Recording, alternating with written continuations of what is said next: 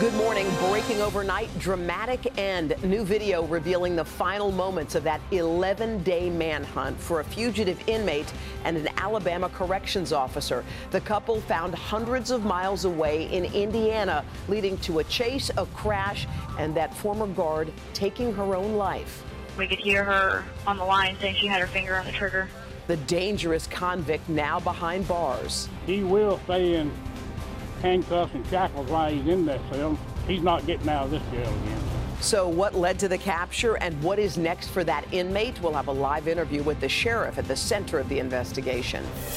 Inflation nation overnight, the price of gas soaring to an all time high as Americans shell out more and more for fuel, food, and housing, leading to yet another wild ride on Wall Street. The Dow plummeting more than 600 points. So, what's being done to get the economy back on track and help families in need? We'll have the very latest. Bitter battle. Growing demonstrations at the home of Supreme Court Justice Samuel Alito tied to the potential overturning of Roe v. Wade. Just ahead, why lawmakers on both sides say that protest crosses the line ahead of a key vote on Capitol Hill that could fan the flames even more. More questions than answers. Police revealing new details linked to those mysterious deaths of three Americans at the same luxury resort in the Bahamas. What we're learning about the victims and where the investigation stands this morning. All that plus royal absence. The Queen missing a London tradition this morning for the first time in nearly 60 years. What the palace is saying about her mobility issues and what it could mean for her big platinum jubilee next month and jaw dropping. Andy Warhol's iconic portrait of Marilyn Monroe sells at auction overnight for nearly $200 million. It's selling here. You sell. Inside, the record smashed along the way, proving at least one gentleman really does prefer blondes. Today, Tuesday, May 10th, 2022. From NBC News, this is Today with Savannah Guthrie and Hoda Kotb. From Studio 1A in Rockefeller Plaza. Well, good morning. It's good to see you. It is 7 a.m. on the West Coast. It's a Tuesday morning. Savannah's off, Craig is off. And look who's here, Mr. Tom Llamas. So happy to be here. An amazing day in New York. Great weather outside. It is. Well, it's so good to see you. First time yep. posting with you. So why don't we get straight to the new details overnight on that stunning manhunt? The, it first began back on April 29th. That's when inmate Casey White and prison guard Vicky White walked out of the county jail in Florence, Alabama. For 11 days, the pair made their way across multiple states, including Alabama, Tennessee, and finally to Indiana, where they were eventually spotted in Evansville. Yeah, police uh, located them at a motel there, trailing the suspects in a pursuit that ended with a forced crash late yesterday. Several hours later, Vicky White was pronounced dead at an Indiana hospital. In a moment, we'll talk with the sheriff where the manhunt ended. But let us get started with NBC's Sam Brock. Sam, good morning to you.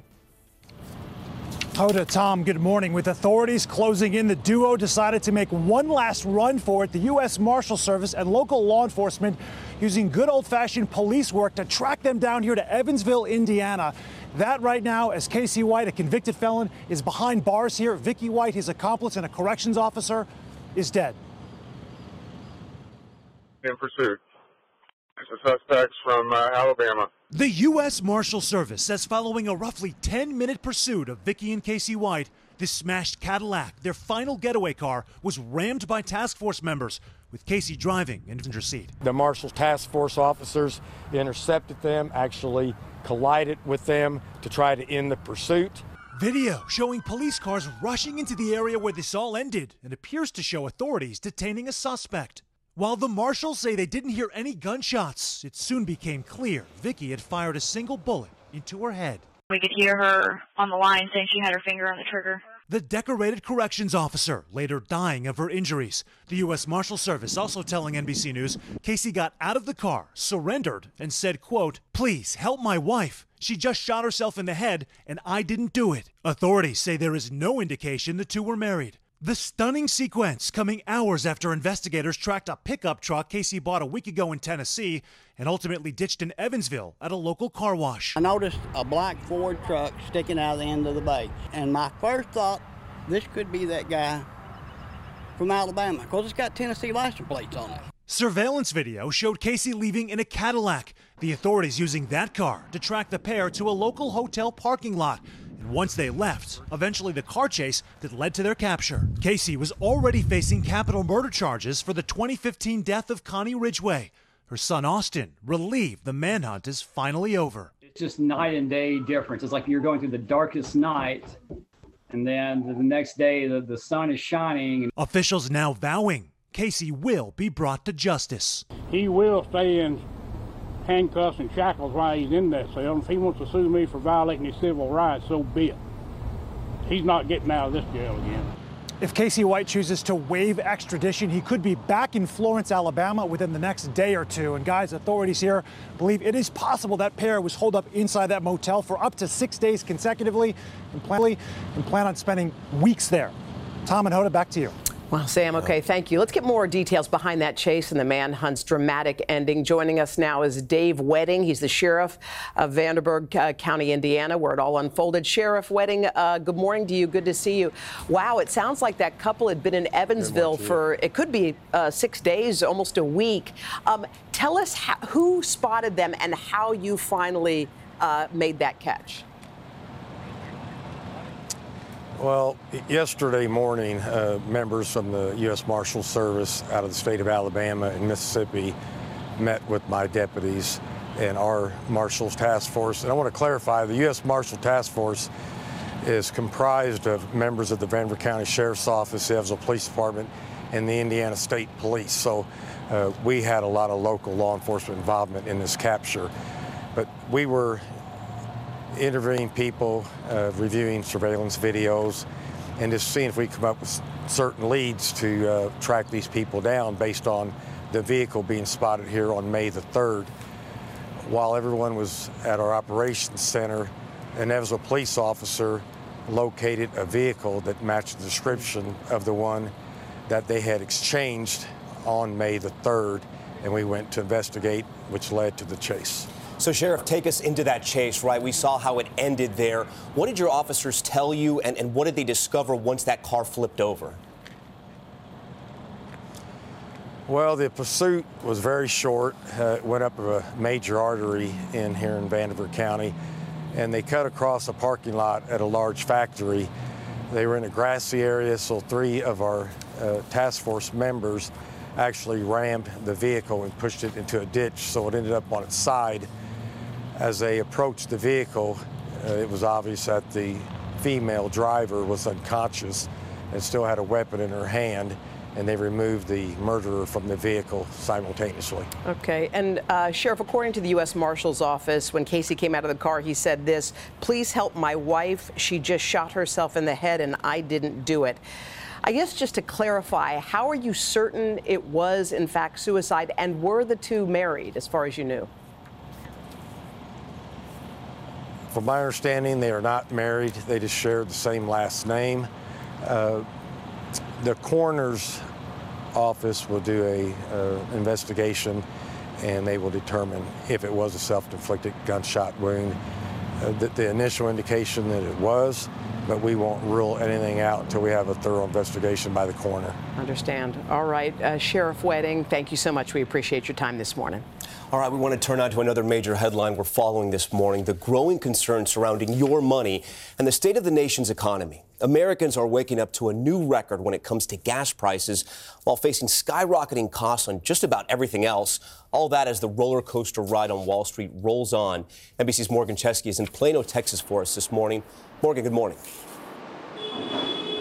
Yeah, Tom, good morning. And unfortunately, one of the consequences of prices going up with just about everything is that there's a growing number of people in need of the most basic necessities. Here at the North Texas Food Bank, they have seen a rise in hungry families that absolutely matches that record rise in inflation that the Fed is now trying to tackle. This morning, Wall Street is bracing for another bumpy ride. NASDAQ going out with a loss of 4.3%. The selling continues. With the Dow dropping more than 650 points Monday and the S&P 500 sinking to its lowest level in more than a year. What's driving the market sell-off? Rising interest rates set by the Federal Reserve aimed at stamping out rampant inflation as consumers pay more for food, rent, and fuel. Gas prices hitting a record high today, now 437 nationwide. In Chicago, some drivers are waiting in line to fill up. I was here Friday and the line was all the way out, so I just actually left. So I just did morning drop off. I decided to give it a try right now. The rising cost of groceries is forcing even more Americans to rely on food banks.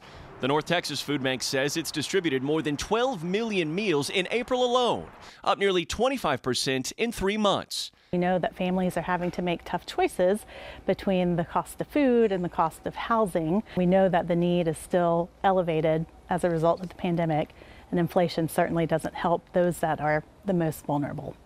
In Florida, Rita and Tony Franquise say they've been struggling to make ends meet, already saddled with medical debt and student loans. I heard the first first heard the term working poor, and I said, "That's us. That's we're pretty much- working. We're working. Our full time, and we still having a hard time maintaining, managing, being able to buy groceries, gas. With inflation one of the factors threatening Democrats' control of Congress this fall, White House officials say President Biden today will lay out his plan to fight inflation and lower costs, contrasting it to a Republican proposal from Florida Senator Rick Scott, which Democrats say would raise taxes on nearly half of all Americans and let programs like Medicare and Social Security expire.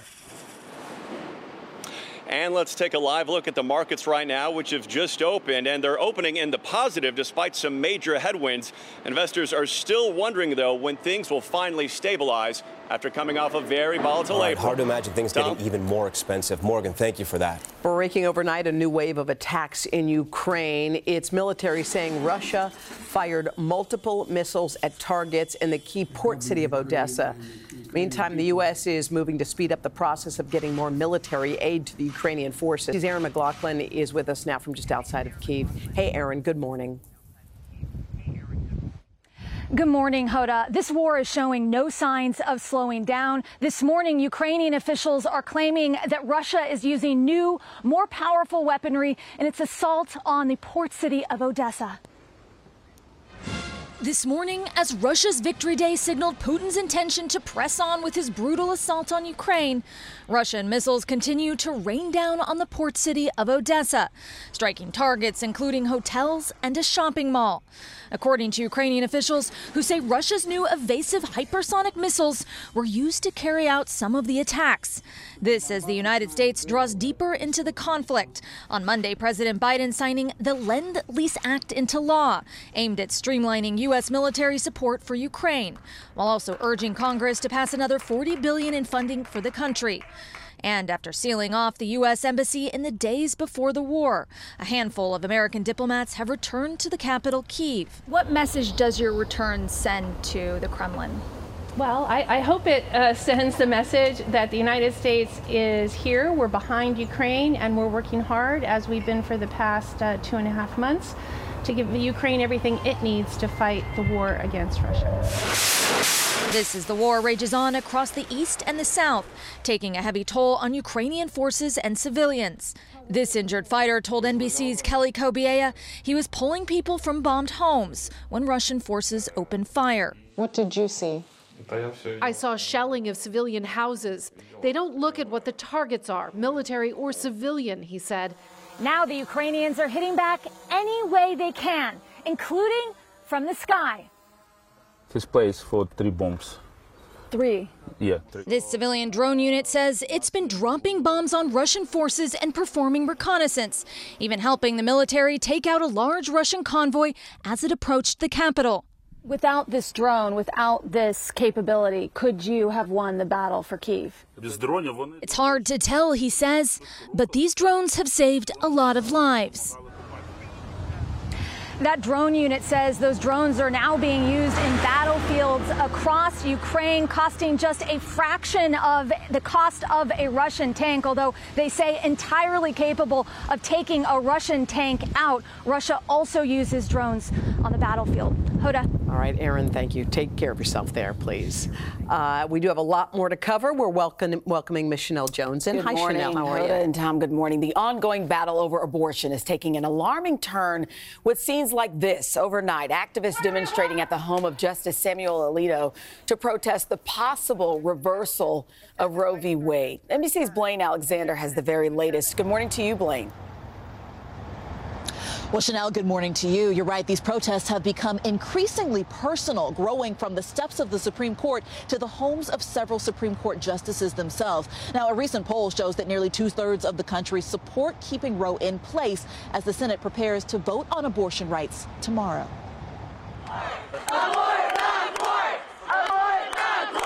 It's the latest sign of a deeply divided nation. I'm just very upset that the minority is making a decision for the majority. It's just wrong. It's wrong. And this whole thing has become political when it's health. Protesters by the dozens taking their anger directly to the home of Supreme Court Justice Samuel Alito, author of the leaked Supreme Court draft decision that could strike down Roe v. Wade and overturn the right to an abortion.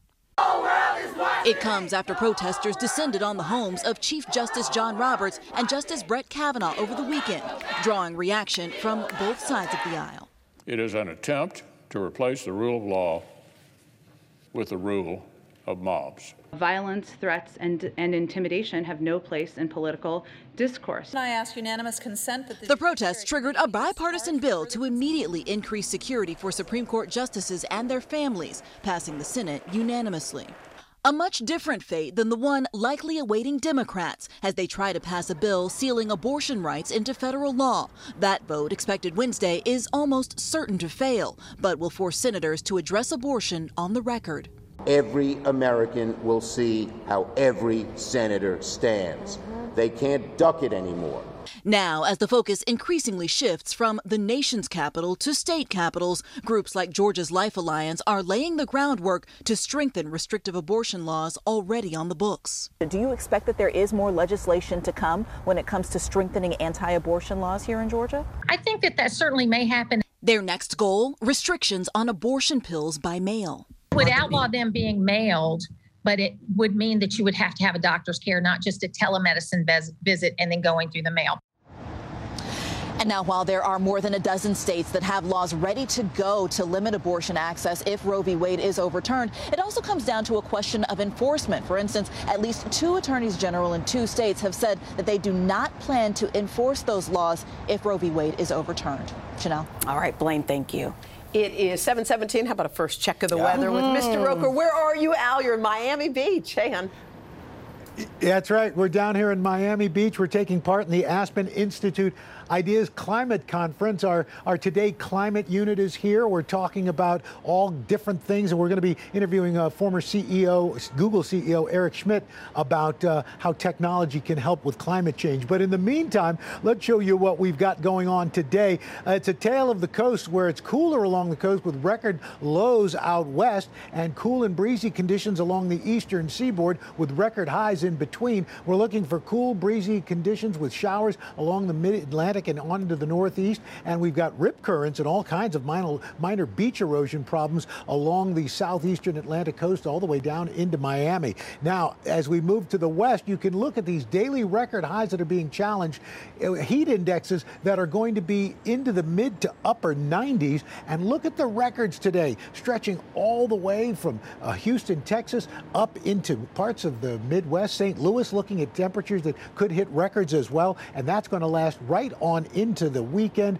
And the good news, guys, is we finally are going to be looking at warmer conditions along the eastern seaboard with temperatures getting into the 70s and 80s into the weekend from Boston all the way down to Richmond. And that is your latest weather. Guys? All right, I will check back with you in just a little bit. Uh, coming up, guys, we have uh, new details on the Americans who died under mysterious circumstances at that popular resort in the Bahamas and the many unanswered questions that remain in the investigation. We'll have the very latest. Plus, the Queen opting out of a treasured royal tradition this morning, a decision that's raising new concerns about her health. We'll take you live to London. But first, this is today on NBC. Listen up, true crime fans. It's a big murder trial underway. That's... Dateline is launching a new podcast with Andrea Canning. Welcome to Dateline True Crime Weekly. We'll cover breaking crime news around I the mean, country. It is the twists, the turns, the with craziness. the best reporters on the case, NBC News analysts, and Dateline producers Far on the ground. Over. Break it down for us. You'll get fresh insights and behind-the-scenes scoops from crime scenes to courtrooms. That is bizarre. Stay in the, the know and up to date. So tell us what he said. Follow Dateline True Crime Weekly to get new episodes starting Thursday. Wherever you get your podcasts. Join Hoda Kotb for a brand new season of her podcast, Making Space. For season five, I am making space to talk to people who are providing a sense of hope and inspiration when life changes course. Uplifting conversations with inspiring individuals like NFL legend Drew Brees, singer songwriter Ziggy Marley and today's show co anchor Savannah Guthrie as you have never heard her before. I found faith more viscerally, not because the bad thing didn't happen, but because it did. I promise you, like me, will leave these conversations with some wisdom for your own journey, empowered and inspired to make space in your own life. New episodes of Making Space with Hoda Kotb are released every Wednesday. Listen now wherever you get your podcasts.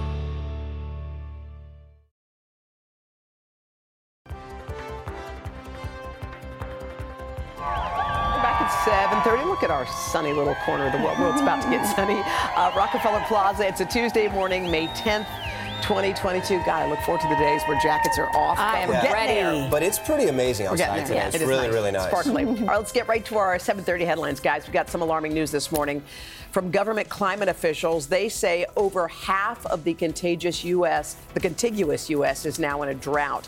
Conditions are especially bad in the Southwest, where dry conditions have led to an early wildfire season. Multiple fires still burning across parts of Mexico.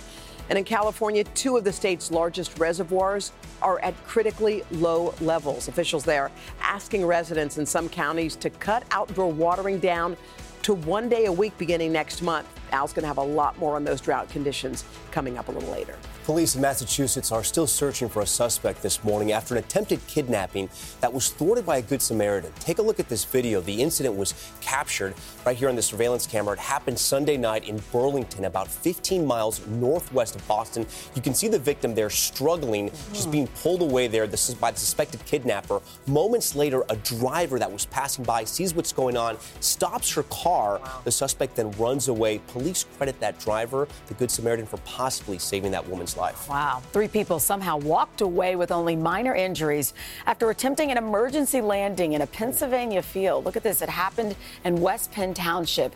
The small plane flipped over after it touched down. Thankfully, no one on the ground was hurt, and officials say engine failure is likely to blame for the crash. All right, also this morning, there are new developments tied to those mysterious deaths at a luxury resort in the Bahamas. Police have now released the identities of the three American victims, but this morning, there are still a lot lot of questions about what caused their deaths. Yeah, NBC senior national correspondent Kerry Sanders is at the resort where the investigation is ongoing. Hey, Kerry, good morning. Well, good morning, guys. The Royal Bahamian Police say that forensics teams have now scoured the beachfront condo, beachfront villa here, looking for a common thread that may explain what is so far inexplicable three deaths. While the cause of the three American deaths at this popular resort in the Bahamas is still a mystery, this morning forensics teams are focusing on this split beachfront villa at Sandals Emerald Bay in search of possible toxic contaminants. The forensic examination should be able to help us to determine uh, whether or not there was a chemical or whatever it was. The luxury rooms are where 68 year old Michael Phillips and his 65 year old wife Robbie from Tennessee were found dead. Overnight, their families telling NBC News, Our hearts are grieving and broken. Right next door, 64 year old Vince Chiarella from Florida also died. His wife of 40 years, Donnis, was severely ill and is now at a Miami hospital in fair condition. Royal Bahamian police say all four victims had reported feeling sick the night before and believe the three deaths occurred between 11 p.m. on Thursday and 8:30 a.m. Friday. Detectives examining the hot water heater and air conditioner for potentially harmful leaks. Have you set equipment inside to monitor whether there is any sort of poison or contamination entering through that system now? Uh, health persons are doing um, some follow-up investigations on there, and they'll be able to speak to what they're doing uh, later. Working as a travel agent at this office in Maryville, Tennessee, Robbie and her husband frequently posted about their travels online, often staying at different sandals resorts across the Caribbean. I'm in St. Lucia this morning. Hours before the couple was found unresponsive, Robbie writing, If you want the most beautiful, long, private beach, this is it. Relaxing. Now, police are investigating what brought this dream vacation to a tragic end for two American couples. So it seems like the autopsies, Kerry, may hold the key to what happened here. Do we have a timeline on those yet? Well, the Royal Bahamian Police Chief says that it probably take about seven days to get the pathology and toxicology tests back, and even longer for the autopsies. Meantime, they may have a new lead because several of the guests here have told NBC News that they complained about the strong odor of insecticide in this area. And so that information has now been passed along also to the Royal Bahamian Police, who are looking into that as well. Again, those pathology, toxology, and the, of course, autopsies will likely lead to a cause, and then they can go further from there. Mm. Right. Guys? Kerry Sanders for us there in the Bahamas. Kerry, thank you. Just ahead, new concern over the Queen's health after the royal reluctantly skipped an event this morning she hasn't missed in nearly 60 years. A live report from London right after this.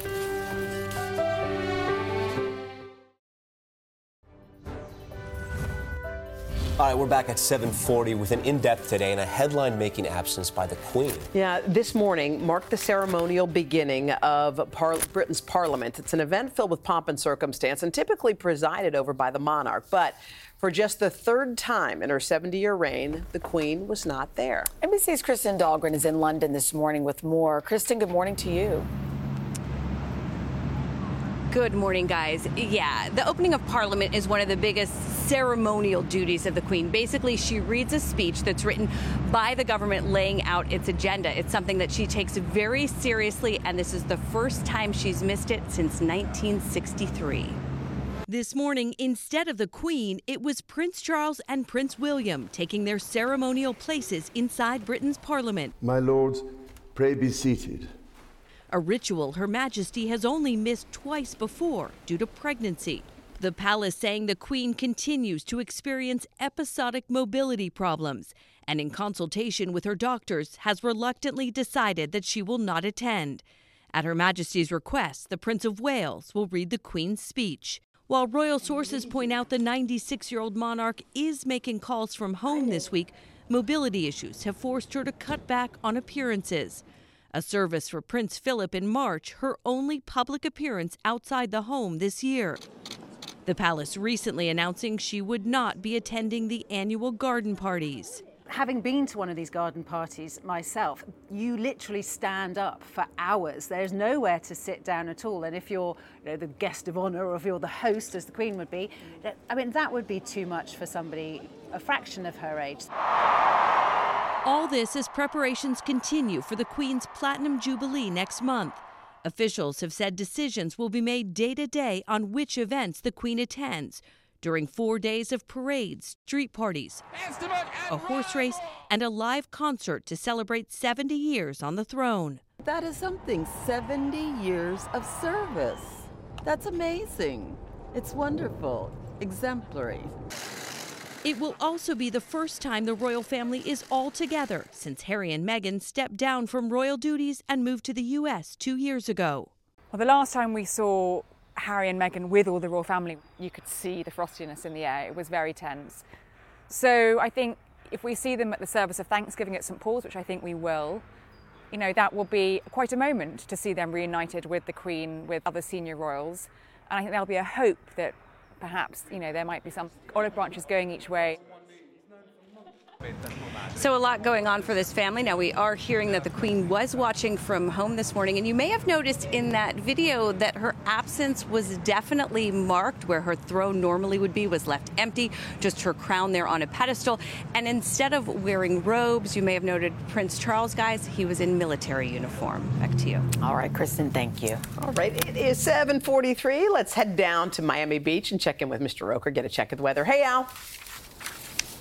Hey guys, good morning. And you referenced and showed some of those wildfires and drought out west. Well, let's dive a little bit di- deeper into that. Right now, there is a critical fire danger today. Strong wind gusts through tomorrow, uh, single digit humidity levels, uh, red flag warnings uh, for 24 of the last uh, 30 days for parts of New Mexico. Precipitation this year well below average. Rain and snow for much of the west. It is bone dry out there with the and the summer outlook a significant significant fire potential from the Pacific to the plains. We also have severe weather to talk about today. We are looking at a risk of severe weather up in the upper Midwest for storm hazards and possible isolated tornadoes. Also down to the southwest, we're expecting some severe weather as well throughout parts of Texas. Isolated uh, tornadoes very low, but hail and damaging winds. And then as we move on into tomorrow, again, upper Midwest, 5 million people at risk, tornado risk isolated, but still there. And moving on into Thursday. Again, more of a risk of severe weather, uh, enhanced risk as well for 10 million people from Fargo on into parts of Minnesota and on into Nebraska. And that is your latest weather. Guys? All right, Al, thank you. Coming up next, it's iconic, colorful, and yeah, that's the real deal with us live inside the rich history and the record setting sale overnight. That's Andy Warhol's legendary portrait of Marilyn Monroe coming up right after this. Hi, everyone. I'm Jenna Bush Hager from Today with Hoda and Jenna and the Read with Jenna book club. There's nothing I love more than sharing my favorite reads with all of you, except maybe talking to the exceptional authors behind these stories. And that's what I'll be doing on my podcast, Read with Jenna. I'll be introducing you to some of my favorite writers. These conversations will leave you feeling inspired and entertained. To start listening, just search Read with Jenna wherever you get your podcasts. If you ever needed to be persuaded that bad things can happen anywhere, then take a journey with us. From compelling mysteries to in depth investigations, our Dateline episodes are available as podcasts. Follow Dateline NBC now to get new episodes every Tuesday. To listen ad free, subscribe to Dateline Premium on Apple Podcasts, Spotify, or DatelinePremium.com. Great storytelling with a twist from the True Crime Original. We're back with Carson, and Carson, history was made just across the street mm-hmm. from us overnight. Yes, it certainly was. Good morning, everybody. Andy Warhol's, Warhol's portrait of Marilyn Monroe is a remarkable piece of work and one of the pop culture's most iconic images. It just set several records when it was sold. NBC's Ann Thompson is at Christie's auction house with more. Good morning, Ann. Good morning, Carson. Good morning, everyone. This really was an auction for the ages. It took just under four minutes of bidding to set a new record high price for American art at auction, propelled by our endless curiosity about the subject behind me and the iconic artist who created it. We will require the use of a special paddle. Marilyn Monroe's image hung over the auction, creating a frenzy of interest from the curious and the very wealthy bidders alike. And so, ladies and gentlemen, we come to the American dream, Warhol's sublime depiction of Marilyn Monroe. All coveting the 40 by 40 inch silkscreen of the Hollywood star by Andy Warhol, what Christie calls a Mona Lisa for the 20th century. This morning, the painting holds the distinction of bringing the highest price for any American piece of art and 20th century art at auction. It's selling here a whopping $195 million, just short of the 200 million mark some thought it could bring. Close to $200 million. Uh, let it sink in. It's quite something. Aside from its subject and artist, the work has a lore of its own. It is one of the shot Marilyns. So called because a visitor to Warhol's factory studio in New York City fired a revolver into a stack of four Marilyn paintings, including this one, which was not damaged. Titled Shot Sage Blue Marilyn, it is a pop and artistic sensation, previously exhibited in New York, Zurich, London, and Paris. There's no other painting as, that represents this diversity in emotions and this like really capturing what the audience, what people, what we are fascinated by, because it's Marilyn. 60 years after her death, Monroe is having yet another cultural moment. On the Met Gala carpet last week, Kim Kardashian wore Monroe's dress from 1962 when she sang Happy Birthday to President Kennedy. And Netflix is running a new documentary, The Mystery of Marilyn Monroe The Unheard Tapes, looking at her life and death a fascination pushing the price of American art to new heights this morning. Now, this piece comes from the collection of Thomas and Doris Amann, brother and sister Swiss art dealers. The money raised at the auction will go to children's charities around the world. And Bloomberg reports this morning that the buyer is art dealer Larry Gagosian. Back to you. Oh, I didn't know that changes things. It changes a lot. Yeah. I did not know that. I was going to tell Ann that me and Carson had the getaway car ready. Just, just distract the security guard. It's amazing what art commands what price. Yeah. So but I didn't know true. there's a charitable part We of all it. perked up after that. Cool. Oh, thank, you, Ann. Appreciate that. Guys, coming up, we got a musical about a, a menu item at Taco Bell. It's really a thing. It's coming up on Pop Start.